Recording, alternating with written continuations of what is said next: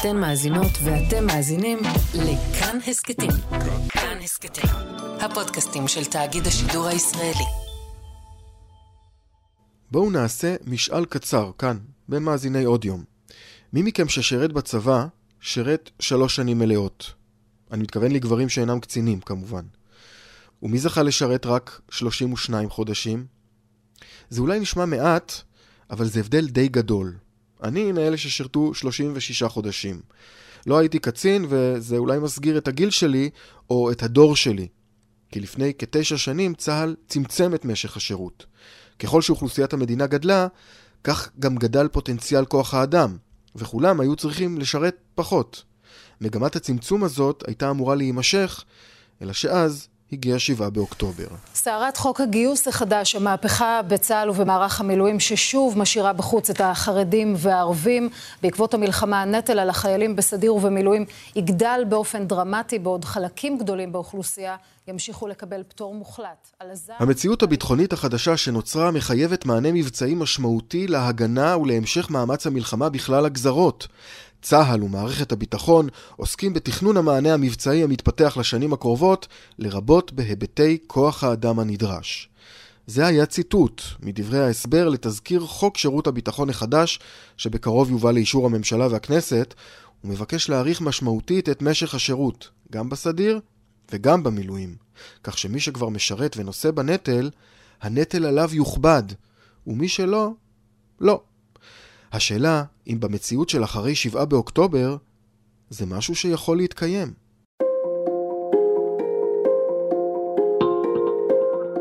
שלום, אתן ואתן על עוד יום, הסכת האקטואליה של כאן. אני דניאל אופיר. נושא השוויון בנטל הוא ארוך שנים והתפתחויות, אבל נדמה שהעניין בו הלך ודעך עם השנים, לצד הצורך ההולך ופוחת של הצבא בעתודות של כוח אדם. זה כאמור השתנה. אבל האם המצב החדש יכול וצריך להשפיע על נושא הגיוס לצה"ל? נהיה עם פרשננו לענייני דת ומדינה יאיר אטינגר, אבל עוד קודם נבין מה בדיוק השתנה עכשיו ומה המשמעויות בעזרת הדוקטור עידית שפרן גיטלמן, חוקרת בכירה במכון למחקרי ביטחון לאומי INSS.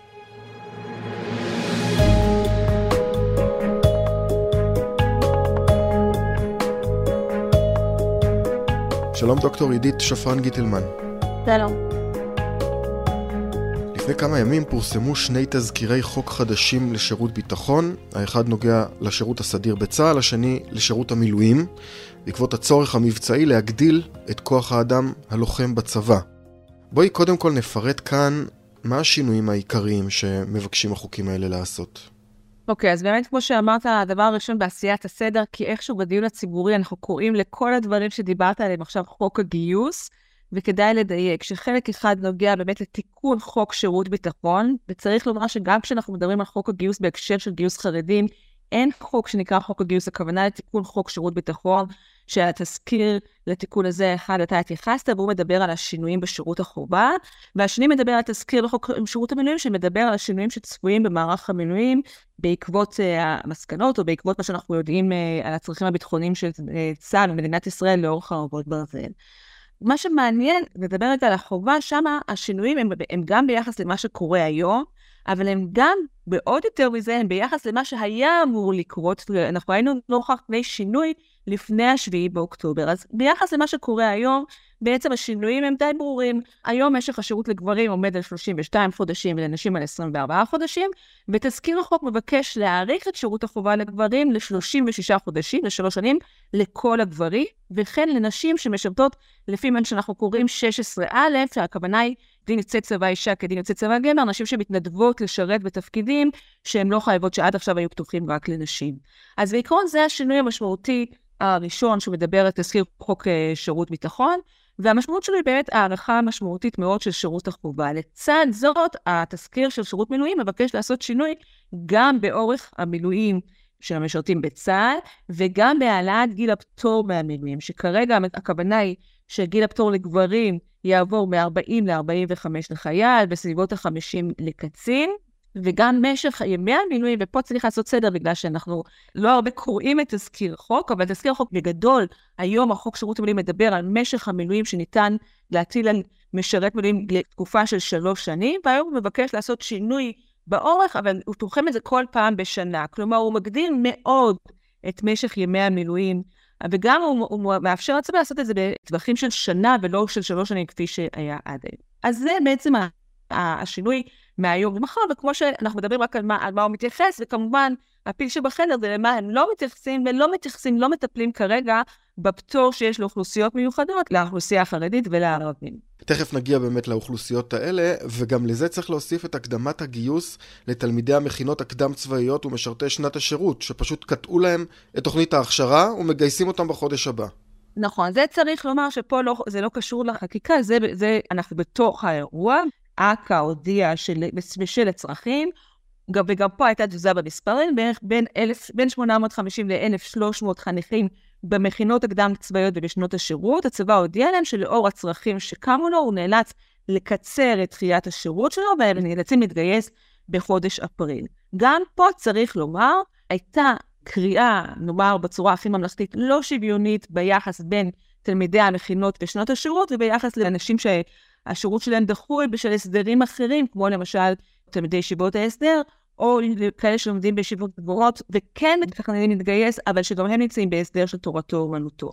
אז כל הדבר הזה ביחד מביא אותנו למציאות שבה מצד אחד יש לנו באמת שינויים טכניים שאנחנו יכולים להבין אותם לאור, אין פה מישהו שיכול להתכחש לצרכים הביטחוניים החדשים, או אלה שלא ידענו שקיימים וגילינו שהם קיימים, שניצ... שהצבא ניצב בפניהם, ויחד עם זאת, הסיפור של השוויון בנטל, שגם ככה הוא לא היה קיים, אבל העמקה של חוסר השוויון בנשיאה בנטל, זה משהו שהוא מגיע לקצוות, כשמצד אחד הנטל על מי שנושא בנטל מלכתחילה, וזה מדובר גם על שירות החובה וגם על שירות המילים, הולך ומעמיק באופן מאוד משמעותי, ואפשר היה לומר שזה רק ארבעה חודשים, אבל זה נטל מאוד משמעותי, גם לגבי מי שדחיית השירות שלו מתקצרה, גם לגבי מי שאורך השירות שלו הוארך, וצריך לומר שזה גם חל רטרואקטיבית על מי שנמצא בשירות כיום.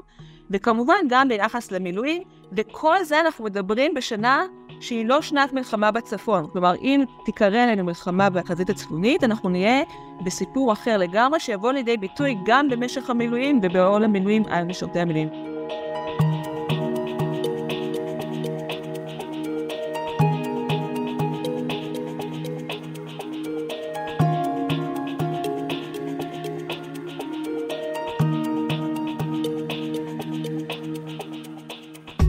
וזה שונה לחלוטין, ואת הזכרת את זה ככה בתחילת הדברים שלך, מהמגמות שצה"ל הוביל לפני 7 באוקטובר, של צמצום משך השירות. היה לו עודף של כוח אדם.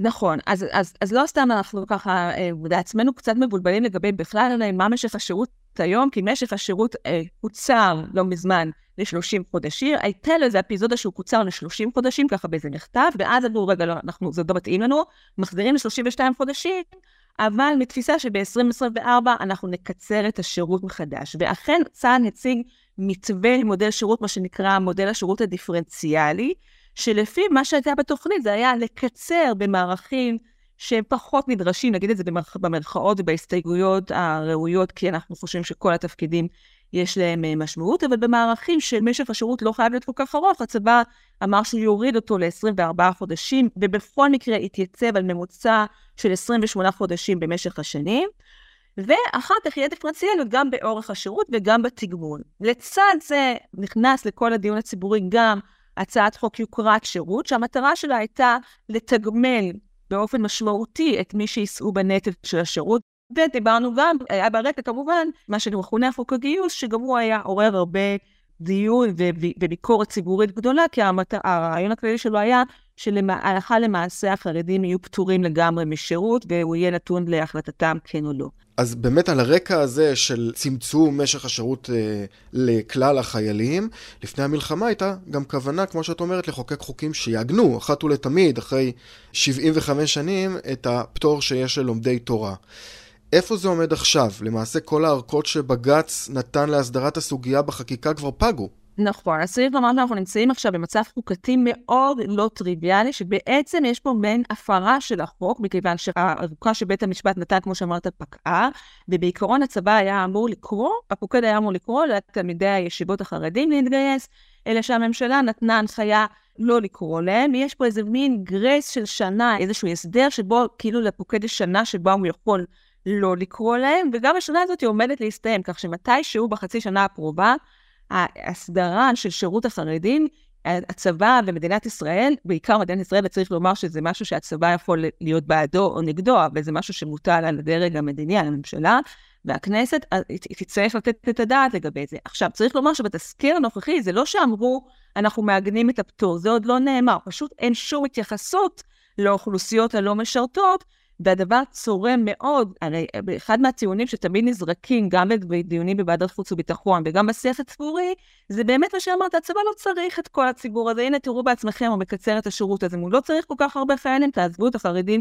שגם ככה זה כאב ראש. הטענה הזאת היא, מובן מאליו שהיא כבר לא תוכל להיות חלק מהדיון הציבורי, אם הצבא לא צריך את כל כך הרבה חיילים, הוא לא היה מעריך את השירות, מעריך את המילואים, מקצר את תחילת השירות, הטיעון הזה עבר מן העולם אחרי השביעי באוקטובר, ולכן העובדה שלמרות זאת, למרות הצורך האקוטי בחיילים כרגע, שעל... שעליו אין ויכוח ואין עוררין, בכל זאת משרד הביטחון בתזכיר החוק לא נוגע באוכלוסיות הפטורות משירות, הוא אירוע מאוד מקומם. וכמה זמן אמור ללוות אותנו מתווה הגיוס המכביד הזה? הארכת השירות היא לא מתבססת על איזושהי עבודת מטה סדורה שנעשתה על בסיס תחקירים והסקת מסקנות מאירועי השביעי באוקטובר והמלחמה. כי יש איזו אמנה שאנחנו עכשיו במלחמה ואין זמן לעשות עבודת מטה מורכבת ועמוקה שתצביע באמת על הצרכים, אבל הדעת נותנת שהצרכים הביטחוניים מצדיקים את הארכת השירות וגם את העמסת ימי המילואים. אלא שהדבר היה ראוי שיתבצע בצורה של הוראת שעה. שאחר כך, כשיהיה זמן לעשות את עבודת המטה ויהיה זמן לעמוד על הצרכים הביטחוניים, נוכל לעשות אותם ונוכל לבדוק האם אפשר לקצר מחדש. מה שמעוגן בחוק, מאוד קשה לחזור בו. ועוד דבר שצריך להצר עליו, לדעתי, בתזכיר החוק שאנחנו דנים בו, שיש בו הליכה אחורה מעקרון הדיפרנציאליות. כרגע תזכיר החוק אומר, כל הגברים חוזרים להארכת שירות של 36 חודשים. זה נכון ששר הביטחון באישור ועדת חוץ וביטחון יכול על חלקם להוריד את, השירות, את, את משך השירות עד ל-28 חודשים, אבל יש פה ויתור הדיפרנציאליות שיש לו משמעות והשלכויות תקציביות משמעותיות ביותר, ולא ברור שהוא היה נדרש גם לא לאור הצרכים הביטחוניים.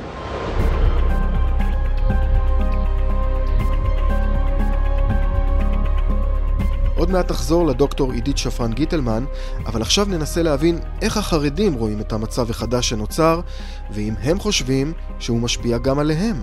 נעשה את זה בעזרת פרשננו לענייני דת ומדינה, יאיר אטינגר. אהלן יאיר. אהלן דניאל. לפני שנדבר על כאן ועכשיו, אני רוצה להחזיר אותך 76 שנים אחורה, ימי מלחמת העצמאות. מה היה הלך הרוח אז בחברה החרדית נוכח האיום הצבאי על המדינה שזה עתה נולדה. תראה, הסיפור על ההתבדלות החרדית הוא לא מתחיל מהיום. הסיפור של החרדים הם אה, לא בטוח הם חלק מהאמביוולנטיות עד כדי התנגדות למדינה הציונית, אה, או סתם התבדלות, זה סיפור ישן. ועדיין, כאשר היישוב הישן היה מאוד קטן, וחלק ממנו היה חרדים, זה היה היישוב הישן, אז החרדים הרגישו שהם בכל זאת חלק מתוך הדבר הקטן הזה שנמצא תחת איום, תחת מלחמה מאוד ארוכה, ואז קורה דבר שאנחנו היום יכולים רק לדמיין אותו. אה, אגודת ישראל, מפלגה אה, שכבר אז כמובן הייתה קיימת, אה, עוד מאירופה, אבל היא הייתה קיימת גם בארץ ישראל.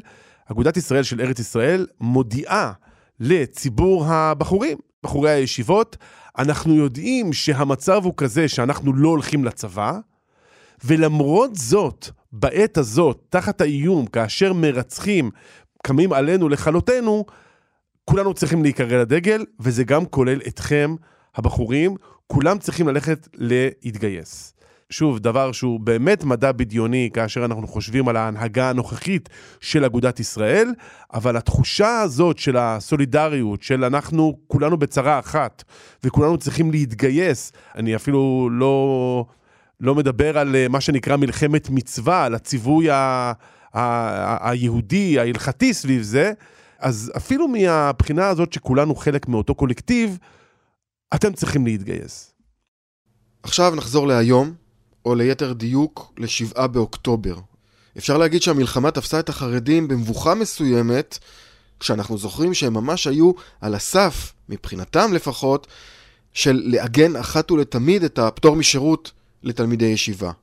כן, אז uh, מתחיל אפילו עוד לפני הכוונה לעגן, כי אתה יודע, אמרנו שב-48, 47 אפילו, התגובה של אגודת ישראל הייתה תגובה מאוד ברורה. יש uh, כלל, והנה יוצא מן הכלל, ועכשיו אנחנו צריכים להגן uh, יחד עם uh, אחינו הלא חרדים. אבל אתה יודע, עוד הרבה לפני הסיפור, המחלוקות המשפטיות והחוקיות סביב חוק הגיוס, תמיד בתקופות של מלחמה, חרדים אלה שלא הולכים לצבא הרגישו לא נעים. זה תחושה אה, של מבוכה, תחושה של אי נוחות, אה, וצריך להצדיק את זה גם כלפי פנים ואולי גם כלפי חוץ. כי הרי ישראל ידעה מלחמות לצערנו גם לפני 7 באוקטובר.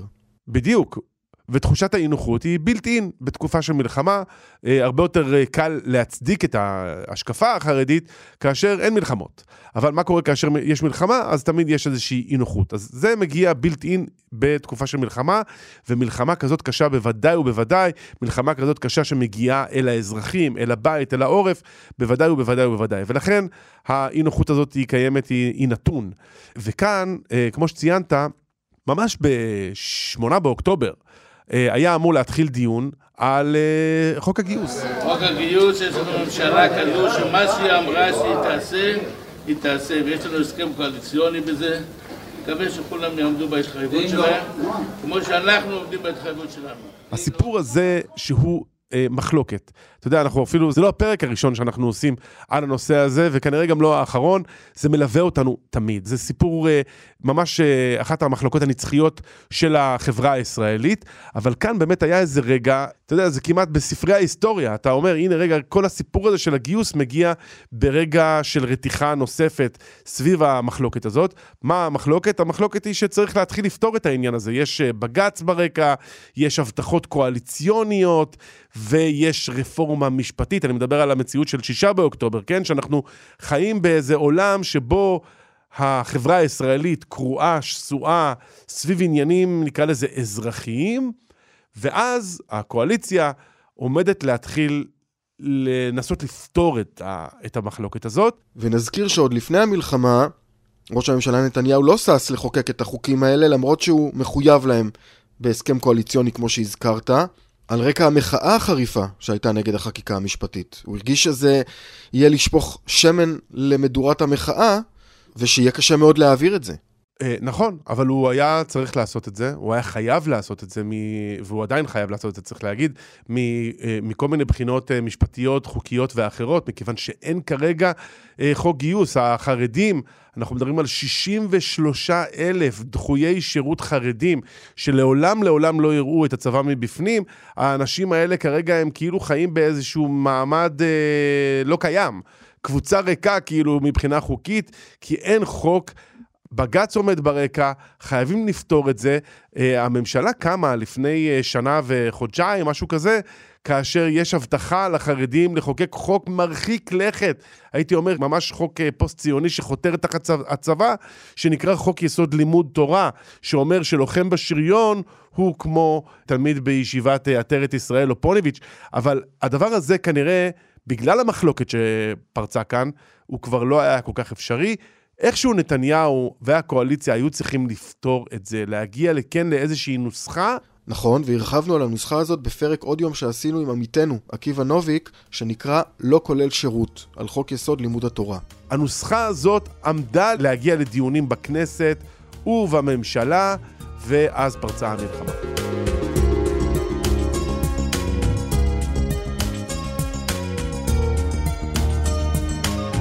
בעקבות המלחמה, יאיר, וגם דיברנו על זה בפרק שעשינו ממש לא מזמן, שנקרא השירות בחזית האזרחית, על השירות הלאומי-אזרחי, ראינו איזו התעוררות של התגייסות, ראינו חרדים הולכים לבקו"ם, מבקשים להתחייל. מה קרה עם זה? המלחמה באמת הביאה לשינוי בדפוסי השירות? כן, אז אני חושב שמה שקרה עם זה, זה היה, אה, בלי שום ספק, אה, הייתה כאן איזושהי התעוררות מסוימת. אני חושב ש...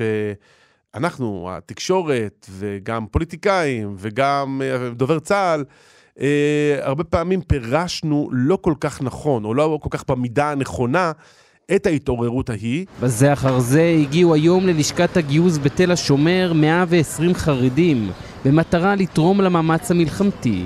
עם רבי עקיבא בגיל 40 התחיל ללמוד uh, תורה, והתחיל ללמוד א'-ב', אז אני בגיל 40 זוכה ברוך השם להתגייס. מקווה מאוד שזה יהיה שירות משמעותי.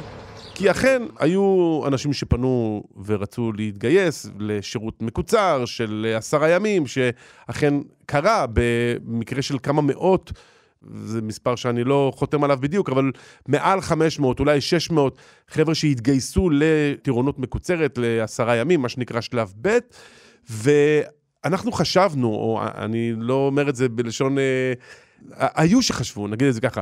אני מבין שאתה לא מכליל את עצמך בקרב האנחנו. אני לא כולל את עצמי, מכיוון שאני חושב שכל מי שקצת מבין ב, במרחב החרדי ועוקב אחריו ומקשיב לו, מבין שהייתה הרבה הגזמה סביב הנתונים ההם. לא ראינו באמת תנועה משמעותית בוודאי לא במה שנוגע למתגייסים לשירות מלא, לשירות משמעותי, לשירות קרבי. דווקא להפך, ראינו נתונים מאוד מאוד מאכזבים בגיוס דצמבר האחרון, ולכן מה שצריך לעשות זה להבין שהדברים הטובים שקורים הם דברים טובים, אבל עדיין לא להגזים במשמעות שלהם. נדמה לי, דניאל, שהמהפכה לא מתרחשת, והיא עדיין לא קרובה. היא בכלל בכלל לא קרובה. אה, המרחב החרדי ברובו לא כל כך הושפע מהמלחמה, וגם לא נראה שהחברה החרדית, רואים את זה גם מסקרים, החברה החרדית עדיין לא בשלה לשנות את ההסדרים אה, מול המדינה החילונית, מול החברה החילונית, מול החברה הדתית-לאומית. ההסדרים האלה עדיין לא מתרחשים, עדיין אין איזה מהפכה שקורית שם. אולי, אולי היא תקרה, אבל עוד לא, עוד לא קרובה. ואנחנו יודעים לומר משהו על הלך הרוח, על דעת הקהל בקרב הציבור החרדי? האם שם חל שינוי כלשהו מאז המלחמה?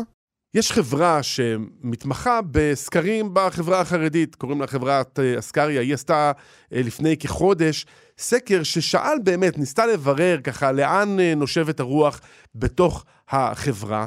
שאלה אחת שהיא שאלה הייתה, האם אתה חושב שבחורי הישיבות צריכים להתגייס? והתשובה הייתה לא. 70 אחוזים מהחרדים חושבים שההסדר הנוכחי, מי שיושב ולומד בישיבה, צריך להישאר בישיבה.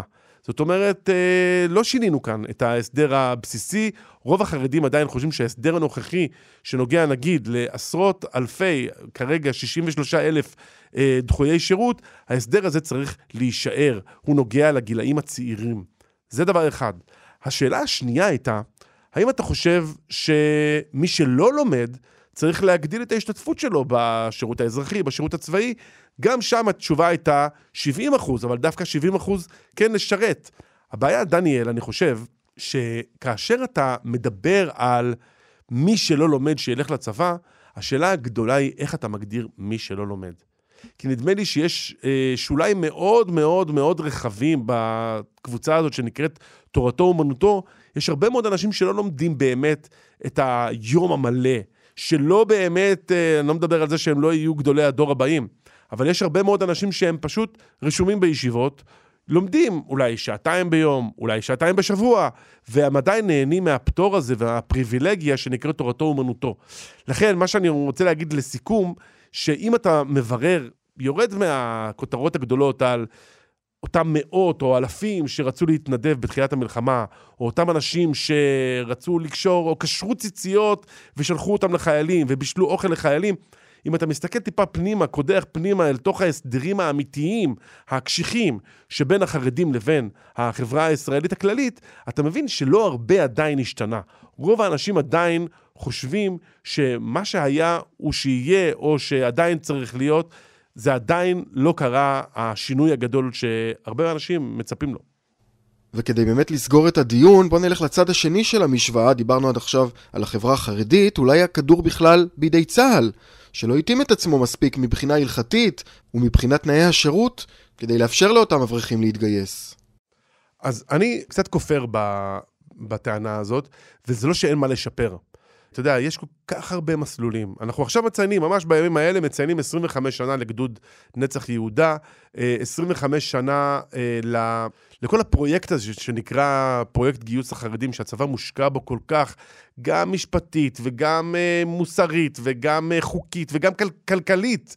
באמת יש השקעה אינסופית במשך 25 שנה, זה לא מעט זמן, ואתה רואה שהפרויקט הזה לא התרומם.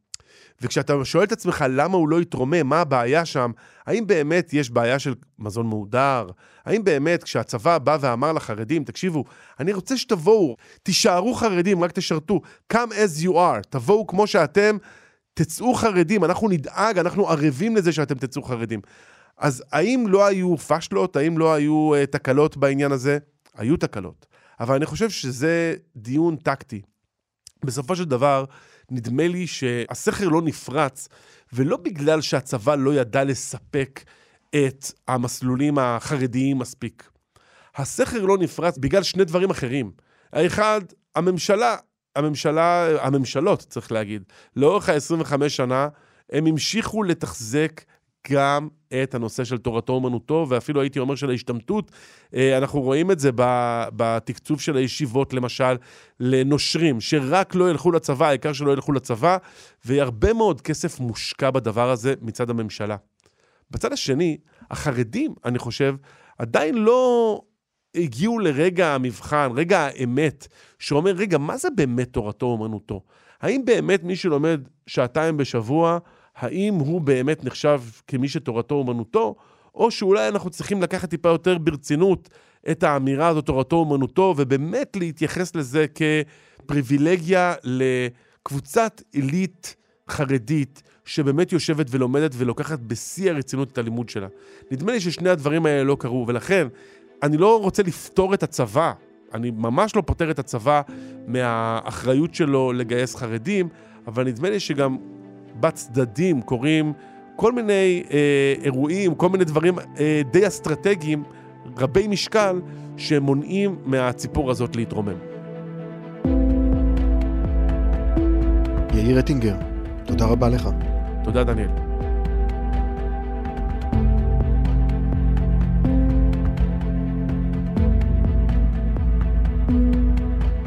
דוקטור עידית שפרן גיטלמן, אני חוזר אלייך לסיום הפרק הזה. רמזת על זה ואני רוצה שתחדדי את הנקודה הזאת. השתנה לדעתך משהו מהותי ב-7 באוקטובר? כזה שמחייב חשיבה מחודשת גם בקרב הציבור הכללי וגם בקרב החרדים? או שעולם כמנהגו נוהג ומה שהיה הוא שיהיה? אז תראה, אנחנו הרבה מדברים על זה שאנחנו בעולם שכל הקונספציות קרסו, ושאנחנו בעידן חדש, ושנפל דבר, ושאנחנו בתקומה ובראשית בכל הכותרות האלה, והן בוודאי נכונות. זה די מדהים בעיניי שהקונספציה שאומרת, והנרטיב שבו נאמר אי אפשר לגייס חרדים, בו אף אחד לא שם כוכבית. אם מדינת ישראל נמצאת בפתח עידן חדש, לא רוצה להגיד איום קיומי, בגלל שאנחנו, שחשוב גם לשמור על, על הבחנה בין איומים ביטחוניים משמעותיים וקריטיים לבין איום קיומי שבו אולי מחר בבוקר נקום ולא תהיה מדינת ישראל.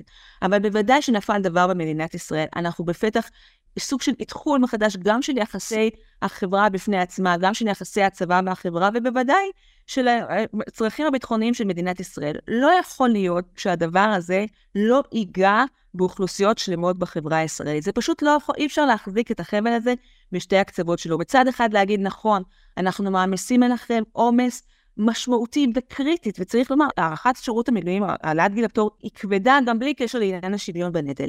אי אפשר לבוא ולדבר לחברה הישראלית ולהגיד, אני יודע שתכננתם את השעת המכינה שלכם, אנחנו יודעים כמה זה קשה לכם, אבל אין לנו ברירה אלא, ויש אוכלוסייה שלמה שלגביה לא נאמר, אין לנו ברירה אלא. ורצוי להגיד עוד משהו בכוכבית בהקשר הזה. חוק הגיוס לחרדים מדבר תמיד על שתי תכליות. אחת, תכלית השוויון, שבמידה מסוימת המדינה כמעט ויתרה עליה, והתכלית השנייה שמדברים עליה תמיד היא התכלית התעסוקתית, שבה אומרים, אנחנו לא נקבל שוויון בשירות, לפחות הם ייכנסו לשוק העבודה על ידי הורדת גיל הפטור.